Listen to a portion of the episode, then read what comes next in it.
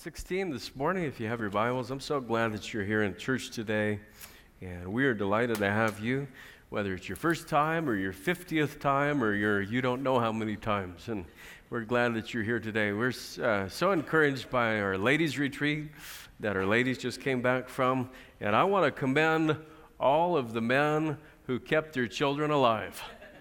Yeah, because basically that's all it takes to do have done a good job, and yeah, so I appreciate that. Uh, my wife came back, and everybody's alive, and she both thumbs up, and we're good to go. And we're finishing up our Why series this morning, and to do it, we're going to go to a unique passage that I would have never uh, thought God would lead us to, and, and probably you'll think that too as we're reading it. In Romans 16, it's really a remarkable text, and I want you to go over there with me if you would. In this text, Paul speaks of a number of lives that had advanced his life along the way, where their kingdom service paved the way for his kingdom service. And so, Romans 16, if you're physically able, would you stand as I read there today, beginning in verse number one? And if you don't have a, a Bible, just look on with somebody close to you and, and let's read through this together. I commend unto you Phoebe, our sister which is a servant of the church which is at Cenchrea, that you receive her in the Lord as become a saint, and that ye assist her in whatsoever business she hath need of, for she hath been a succorer of many. It's one of the hardest Bible words right there, by the way. A succorer of many, and of myself also. Greet Priscilla and Aquila, my helpers in Christ Jesus, who have for my life laid down their own necks, unto whom not only I give thanks, but also all the churches of the Gentiles. Likewise, greet the church that is in their house. Salute my well beloved Epaenetus, who is the firstfruits of Achaia unto Christ. Greet Mary, who bestowed much labor on us. Salute Andronicus and Junia, my kinsmen and my fellow prisoners, who have known among the apostles, who also were in Christ before me. Greet Amplias, my beloved in the Lord. Salute Urbane, our helper in Christ, and Stachys, my beloved. Salute Apelles, approved in Christ. Salute them which are of Aristobulus' household. Salute Herodion, my kinsman. Greet them that be of the household of Narcissus, which are in the Lord. Salute Tryphena and Tryphosa, who labor in the Lord. Salute the beloved Persis, which labored much in the Lord. Salute Rufus, chosen of the Lord, and his mother and mine. Salute Asyncritus, uh, Phlegon, Hermas, Patrobas, Hermes, and the brethren which are with them. Salute Philologus and Julia, Nereus and his sister, and Olympas and all the saints which are with them. Salute one another with a holy kiss. The churches of Christ salute you. And our topic today is why service. Let's pray together. Father, thank you this morning once again for your word.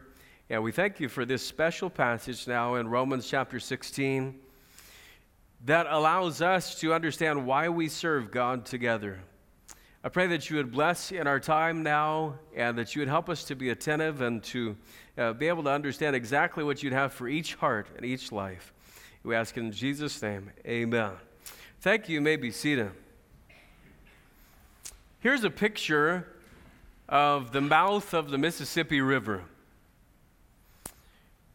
Its delta is so large that it covers 13,000 square miles. It's just a massive area. If you get down to the bottom of New Orleans and or down below New Orleans in Louisiana, if you've ever seen this. The Mississippi is the fourth largest river system in the world, which is why the Native Americans called it the Great River, Mississippi. At its widest point, it's more than 11 miles wide. The watershed extends from the Allegheny Mountains in the east to the Rocky Mountains in the west. It includes all or parts of 31 states and two Canadian provinces. The watershed is 1.2 million square miles, about 40% of the continental United States. The Mississippi Basin accounts for 92% of the nation's agricultural exports, 78% of the world's exports in grains and soybeans. And uh, you guys are just blown away by all this information so far. At New Orleans, just before the river goes into its delta stage, the flow is 600,000 cubic feet per second. Now, to illustrate how much that is, think of the equivalent of 166 semi trailers of water flowing past every second. Apparently, we're going to have to get 166 semi trailers and fill them with water and see how long it takes. Every second, 600,000 cubic feet. Now, here's what you may not know the Mississippi does not start as the Great River, it starts like this a tiny little stream flowing out of Lake Itasca in Minnesota. And you can walk the 20 feet across and barely get your ankles wet. At its source, the Mississippi would take 10 minutes to fill one semi trailer. But from its source, the Mississippi begins to flow out of the Itasca and it adds rivers. Lots of rivers. Just listen to the list. The upper Mississippi is joined by the Minnesota River, the St. Croix River, the Cannon River, the Zumbro River, the Black, the La Crosse, the Root, the Wisconsin, the Rock, the Iowa, the Skunk, really, the Des Moines, the Crow, the Chippewa, the Maquoketa, the Wapsipinicon, the Illinois, and that's just the upper. The middle Mississippi is joined by the mighty Missouri River, the Meramec, the Kaskaskia, and the lower river is joined by the Ohio River, the Arkansas River, the White River, the Big Black River, the Yazoo River, and don't forget the Red River. And if that's not enough, along the way, with dozens of rivers that flow into the Mississippi, there are over 7,000 streams that flow into the river. As it travels 2,552 miles from Lake Itasca down to the Gulf of Mexico, a drop of rain takes 90 days to make the trip from top to bottom, and that is the watershed. Why am I telling you all of this?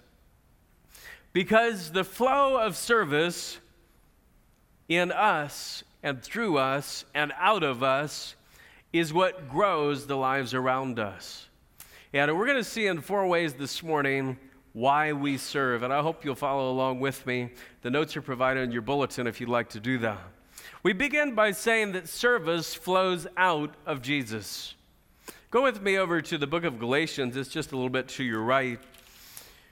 Yeah, Galatians chapter 2. There's a powerful passage in Galatians chapter 2, and we'll only read one verse from it this morning. It's a verse that I believe that every Christian should memorize and, and put into your heart and really absorb into your life. Galatians 2 at verse number 20. I am crucified with Christ. Nevertheless, I live. Yet, not I, but Christ liveth in me. And the life which I now live in the flesh, I live by the faith of the Son of God who loved me and gave himself for me.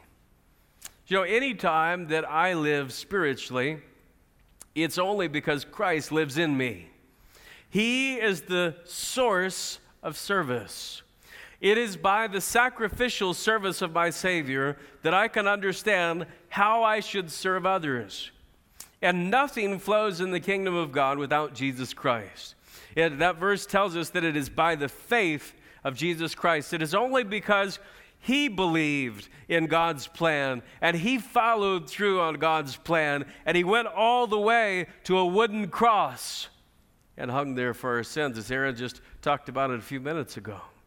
That our salvation, our hope of eternity, and our service is in Jesus Christ. Yeah, uh, that's such a phrase, such a powerful phrase. Not I, but Christ. And so we understand that service flows out of Jesus. And I think that that's, that's kind of a given this morning. That without Him, we can do nothing. That without His working, without His faith, without His dedication, that we have no hope of serving anyone. Service flows out of Jesus. But then we see this service flows into individuals. Service flows into individuals. Wirt Avan Dean Rosander, Sharon Blazer, Doug Sisson, Louis Dean, Rob French.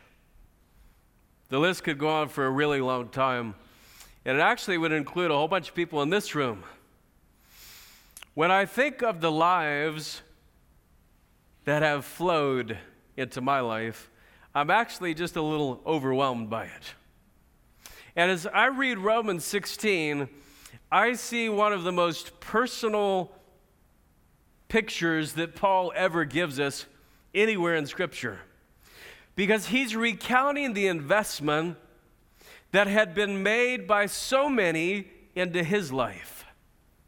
And if you know anything about the New Testament, you understand that the Apostle Paul did not start out as the great Apostle Paul. He started out as the Christian killing Saul of Tarsus. And Jesus showed him just how small he was on the road to Damascus. When he stumbled into the city as a blind convert needing a guide, there was a hesitant disciple named Ananias. And you might remember the passage where Jesus came to Ananias and the Holy Spirit said, Ananias, got a job for you. I want you to go meet Saul of Tarsus. And Ananias said, Isn't he the one who's killing all the Christians? not really excited about going to see him, but he went anyway. And as, as Saul entered that room, two powerful words changed his life. As Ananias reached out and embraced him and said these two words, Brother Saul.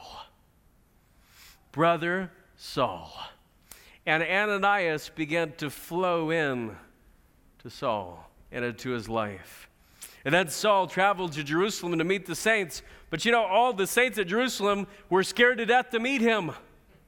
In fact, Scripture says explicitly they were all afraid to meet him. That's how explicit it is.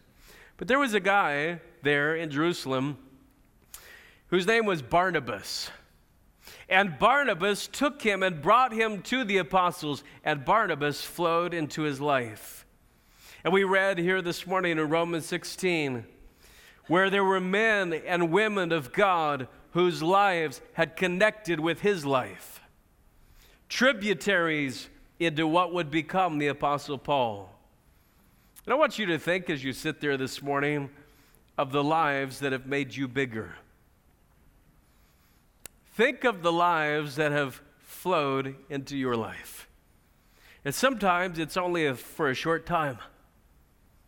Sometimes there's been a life that's flowed into your life and you don't even know the person's name. But you know that they made a difference in you. And you know that something that they did spoke of who Jesus is to you in a special way and you began to consider what Jesus would have you to do, just like Paul did on the road to Damascus. And then it begs the question who have who we've made bigger? And who have we flowed into? As we flow downstream into the lives God allows us to influence, we advance an unknown number of people it can be a little staggering to think about helping people, especially because we try to think of it in this fair way. And you remember when you were a little kid and your teacher had a little jar on her desk and it had a Tootsie Pop in it? And you were the brave enough kid to go up in front of the whole class and say, Teacher, can I have a Tootsie Pop? And you remember what your teacher said back to you? You remember the exact words? She said, Little Freddie or Little Billy or whatever your name is, if I do it for you, I'll have to do it for the whole class. You remember this? And she said, I don't have enough Tootsie Pops for everyone, and it wouldn't be fair because it has to be fair. I want to hit you with a big truth this morning. When it comes to service, it doesn't have to be fair. In fact, it can't possibly be fair. And think about Jesus. He walks into a city and he heals one man who was blind. He walks to the pool of Bethesda in John chapter 5 where there are gathered a multitude of sick people. And he walks to one man and heals him. And uh, Jesus, out of all the multitudes of Israel, called 12 disciples. Out of those 12, there were three who were close to him, and out of them, one who was called the beloved. And I'm telling you, Jesus and his ministry and his service was not fair. Now, grace is fair, it's for everyone. The blood of Jesus is fair, it's for everyone, no matter whosoever will. They may come to the water of life and drink freely. But service isn't fair. There's a great quote about this that I love from Pastor Andy Stanley. Here's what he says. This is a great quote. You should write it down. Do for one what you wish you could do for everyone. Do for one what you wish you could do for everyone. And you know, if our individual service was based on that principle of God's Word, we don't have to wait till we have Tootsie Pops for the whole class. We can just love somebody with the Tootsie Pop we already have. Flow into an individual. And I'm telling you up front, it won't be fair. Just like it's not fair that the Missouri River technically longer than the Mississippi, has to flow into the Mississippi instead of having the Mississippi flow into it. That's not fair either. You go ahead and flow into the lives that God has around you. And don't worry about whether it's fair. If you see a need in someone's life and God impresses it on your heart, don't say, Well, I don't have enough shoes for everyone. Provide shoes for that one. Don't wait until you can fulfill an entire civilization or an entire population's needs. And begin with what you have. And God wants us to serve, and He wants us to flow into the lives of individuals. And when we do that, we begin to make a difference. And the river begins to grow, and things begin to get larger. And so service flows into individuals. So, you know, service also flows into churches. Here's Paul, and as he's addressing these things about these individuals, he was talking not just to individuals, he was talking to churches. In fact, if you go back to our text, uh, I want you to read, look at that last verse again with me in Romans chapter 16. The last verse we read was Romans 16 16, and we'll skip the part about greeting each other with a holy kiss, okay? And we do handshakes here in the United States. You know what it says after that? The churches of Christ salute you. The churches of Christ salute you. Why? Because all of the people who had flowed into the Apostles Paul's lives were parts of all these various local churches. And all of these various local churches were being served as service flows into individuals, we have to remember that individuals make up churches. Churches aren't a building. Churches are a group of believers who gather together in Jesus' name to live out the faith. And, and so, as we begin to flow, we don't just flow into people, we flow into groups of people. And God wants us to take ownership in the local church and to flow into the body of believers He's allowed us to be a part of. Now, in modern churches and in modern times, especially in the United States, it's sad, but we have more of what you might call consumer Christians than we've ever had. Consumer Christians are those who, instead of flowing into the church, they draw away the energy and resources from the church just to meet their own needs, and then they move on to the next one. We used to call them bloodsuckers when I was a kid. Now, I'm not calling any of you bloodsuckers here this morning, technically. But you know, there are people, really, who call themselves Christians, who show up at churches just like this one, and they never do anything to flow into the ministry, they just pull out of it. And in, in this consumer Christian world that we live in, it's so difficult. I remember years and years ago, and uh, actually people in this room that were a part of this, but uh, my wife and I came to Boise. God called us in 1998. Yeah, and we took a tiny little group that was becoming a church plant in the north end of Boise. And we began to meet people, and, and uh, we were up in the Salvation Army Chapel up on the north end of, of Boise, there where all the trees are. That's why it's called the City of Trees, because of the north end, okay? People fly into Idaho for the first time, and uh, you pull out of the airport, right? And they're like, What's uh, Boise? What, how's that named after? It's called the City of Trees. And they look around, and there's no trees anywhere. Yeah, but we were up in the trees section. And uh, then we moved from there and we rented a place in Garden City and we had a storefront there for many years. And uh, people would come for the first time, and, and, of course, you're so excited when a church plant, when anybody new shows up, right? And you're just thrilled to death, and you almost smother them. And it's like the whole gathering that's there kind of groups around them, and it's like a huddle. And uh, the people are asking, Are you going to come back tonight? Are you going to stay? You're coming back next week? You're like, Hold up and give us a break. Don't smother them. Right? And then you, you would have them over for dinner, and that always was a curse, too. It seemed like my wife and I, four or five weeks in a row, we had somebody over on Saturday. They didn't come back on Sunday. And they would ask questions like, What's your children's ministry like? You know, what's your youth ministry like? You know, like, let's walk four feet this way because our room was so small. Yeah, there's our children's ministry right there. Our youth ministry, let me tell you about our youth ministry. We don't have one. Why? Because we don't have any youth.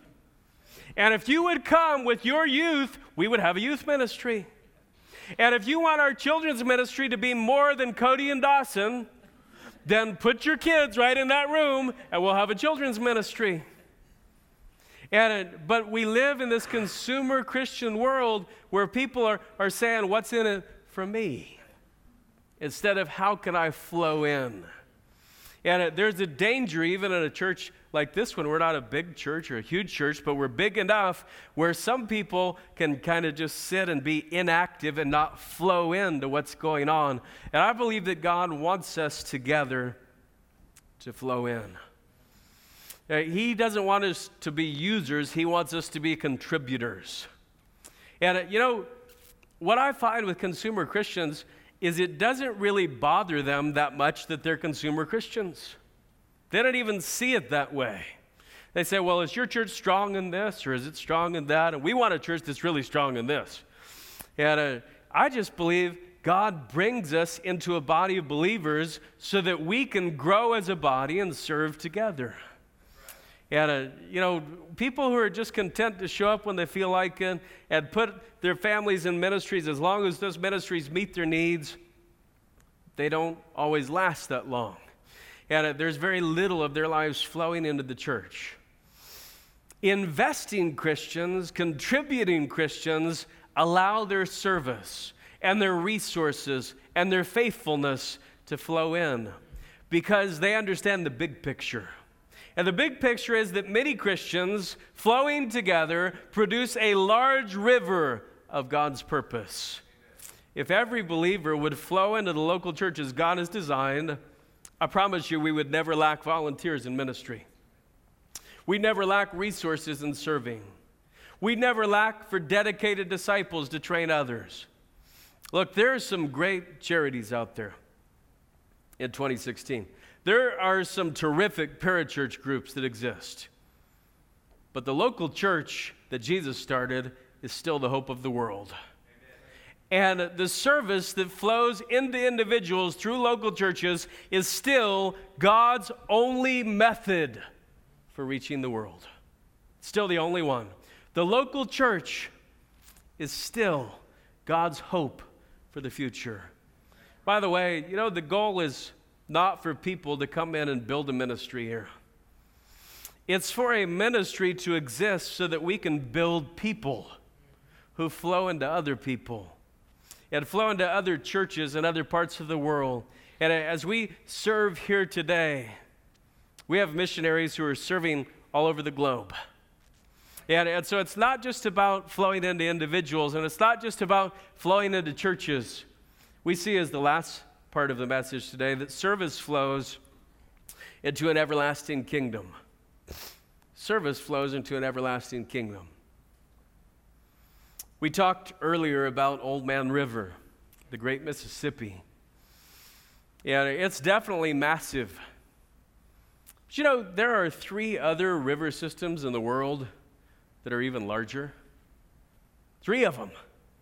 You know, in fact, this blew me away because I hadn't remembered this. The Amazon River in South America at flood stage shoots out almost twice, not twice as much, not three times as much, sorry, I messed that up, 12 times as much water as the Mississippi. You hear what I said? some of you are still like, why are you talking about the Mississippi River at church? 12 times as much the Amazon shoots out. Just a massive amount. It shoots out at flood stage over 7 million cubic feet of water per second. Which means that if we had to get 1,800 semi trailers and fill them up with water every second, then we'd be at the Amazon at flood stage. But you know, only 3% of the Earth's water is even fresh water in the first place. Isn't that crazy? 3% is fresh water. 97% of all the water on the earth is still in the oceans. And out of that 3% of fresh water, 2% is in the polar ice caps, which means that only 1% of the world's water even exists in streams and rivers and lakes. And the Mississippi is only a small piece of that. What am I trying to show to you today? I'm trying to show you this. The kingdom of God is much larger than we are. And it is much larger than we can comprehend. As we're here this morning, there are groups and tribes all over the world meeting in Jesus' name. Some of them are sort of like us in methodology and practice, but many of them and most of them do things differently than we do. And one day, Jesus was approached by his disciple John. John was a little upset. He came to talk to Jesus, and he says to Jesus, Master, I don't know how to tell you this, but we saw somebody casting out devils in your name. And we told him, Stop it right now. You're not part of our group. Not on our team, not on our group. And you might remember that Jesus replied this way. These are his exact words. Jesus said to John, Forbid him not. For he that is not against us is for us. Now, he might not go to the same church we do. And we might not worship quite the same way. And we may never go to the same church because we're just kind of a little different, but he's not our enemy. And sometimes, as American Christians, we think we have this firm grasp on understanding who God will and who God won't use when it comes to church. And I'm telling you that nothing could be further from the truth. God can use anyone, anywhere, any way that He wants to use them. We don't have to worry about any of it. We just keep flowing into the kingdom. Just keep flowing into the kingdom. I get periodicals every week on my desk. Some of them have been around for 50, 60, 70 years. Yeah, as I read through on the front page, here's what I discovered. They're still fighting with the same groups that they've been fighting with for 50, 60, 70 years. And they're still fighting about the same issues. These, not these core issues. I'm not talking about getting together with cults, and I'm not talking about getting together with people who deny the Word of God.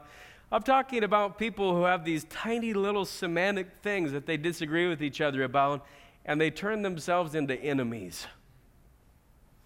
And God has a big picture plan for his kingdom. And I think we're going to be really surprised when we get to heaven at some of the people that we have said we can't ever do it that way, we can't ever serve God that way, are going to have the mansion next door It's going to be kind of surprising, isn't it? With some of our family members who we argue with at every Thanksgiving about how to do church are right across the street of gold from us. And uh, we need to get some perspective on how God wants us to serve and why we serve. We just got to flow into the kingdom, flow into the treasures in heaven flow into the eternal view. And I promise you won't hear the pastors at Centennial Baptist attacking other Christian teachers or churches or denominations. You say, Pastor, don't you care about doctrine? Yes, we certainly do. And I'm going to continue to preach against false teachers and cults, and we're going to preach the whole counsel of God. But it's not my job to control God's servants in other places. That's His job. And we have enough enemies without being on the attack toward those who claim to serve the same Jesus we do. The world is our enemy. It is verified. We know it. All you have to do is read any publication, any newspaper, look on any news website. The culture and the world is the enemy of God. It's very clear. And we see it more now than we've ever seen it in our lifetimes. You know, the devil is our enemy. It's verified. We know it. We don't have to worry about it. It's, it's exactly true. You know who else is our enemy? The man in the mirror. And it's very clear that the man in the mirror causes me most of my problems. And I think that the man in the mirror or the woman in the mirror causes you most of your problems too. But the family of God in other churches or other places is not my enemy. And God wants me to flow into the big picture instead of thinking that I'm some important river in my own little slice of the world. And Mississippi, meet Amazon. Right? Amazon, meet Indian Ocean. Indian Ocean, meet Atlantic Ocean. Atlantic Ocean, meet Pacific Ocean, where 70% of Earth's water is right now. There's a trench in the Pacific deeper than Mount Everest. Pacific Ocean, meet God. Because He has made the infinite structure of this universe and it's boundless and it's so big. And we just get this oversized view of who we are. And we begin to think that we're something special. We're in the tiny little pond of our own world. Let's put it all together now. And I want to really take this whole series and, and give the why for you of why did we do this series? What's it all about? What, why do we bring these things together? We asked the first week, why do we worship? And as we answered, why do we worship? We went back to really the heart of the matter, which is we worship because of God, not because of us. Not because of who we are and what we need and what we, we desire. We worship because of who He is and what His attributes are and how great He is. The next week, we asked, why church? And uh, we began to process why is it that we have church in the first place? And Ed Cole talked about some, some really important parts of traditions that we have made into churches that really didn't come from God in the first place, that, but they have become sacred to us. And they're so important to us. And if somebody doesn't cross the T just the right way, they're out and they messed up. And a why church? Then we talked about why community. Why do we need each other? And we discovered that all the way from the beginning of the world, that God said it's not good that man should be alone. He, we need other people around us. We need community. We need friends. We need a support system. then today, why serve in the kingdom? When you put all four of the questions together, there's an answer that I want to give you this morning in a statement that Jesus made in John chapter 8. And if you turn over there,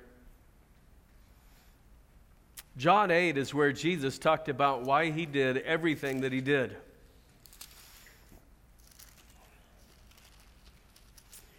If there's two words that you ever should take as a motto for your life, we're going to show you those two words in John chapter 8.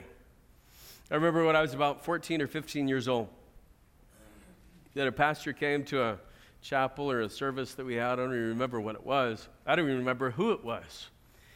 But I remember he spoke on this passage from John chapter 8, and it really changed the way I thought about everything. And uh, from that moment on, I, I began to process information differently as a believer in Jesus Christ. And I'll show it to you in John chapter 8. Look what he said in verse number 29. And he that sent me is with me. The Father hath not left me alone, for I do always those things that please him.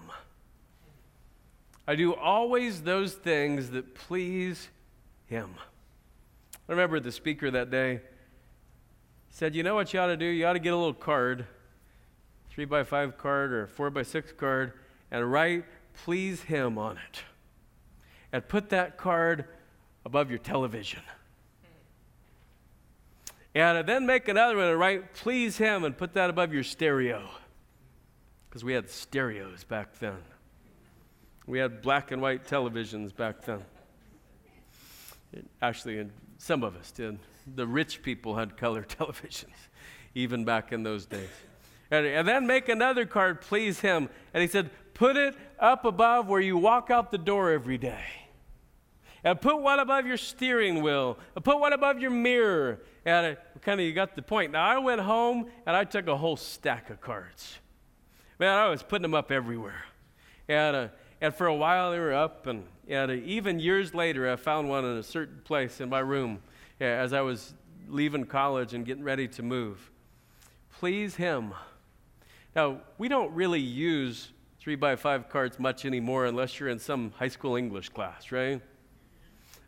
Kids today, they only know one language it's text language. And uh, phones and internet and computers and tablets.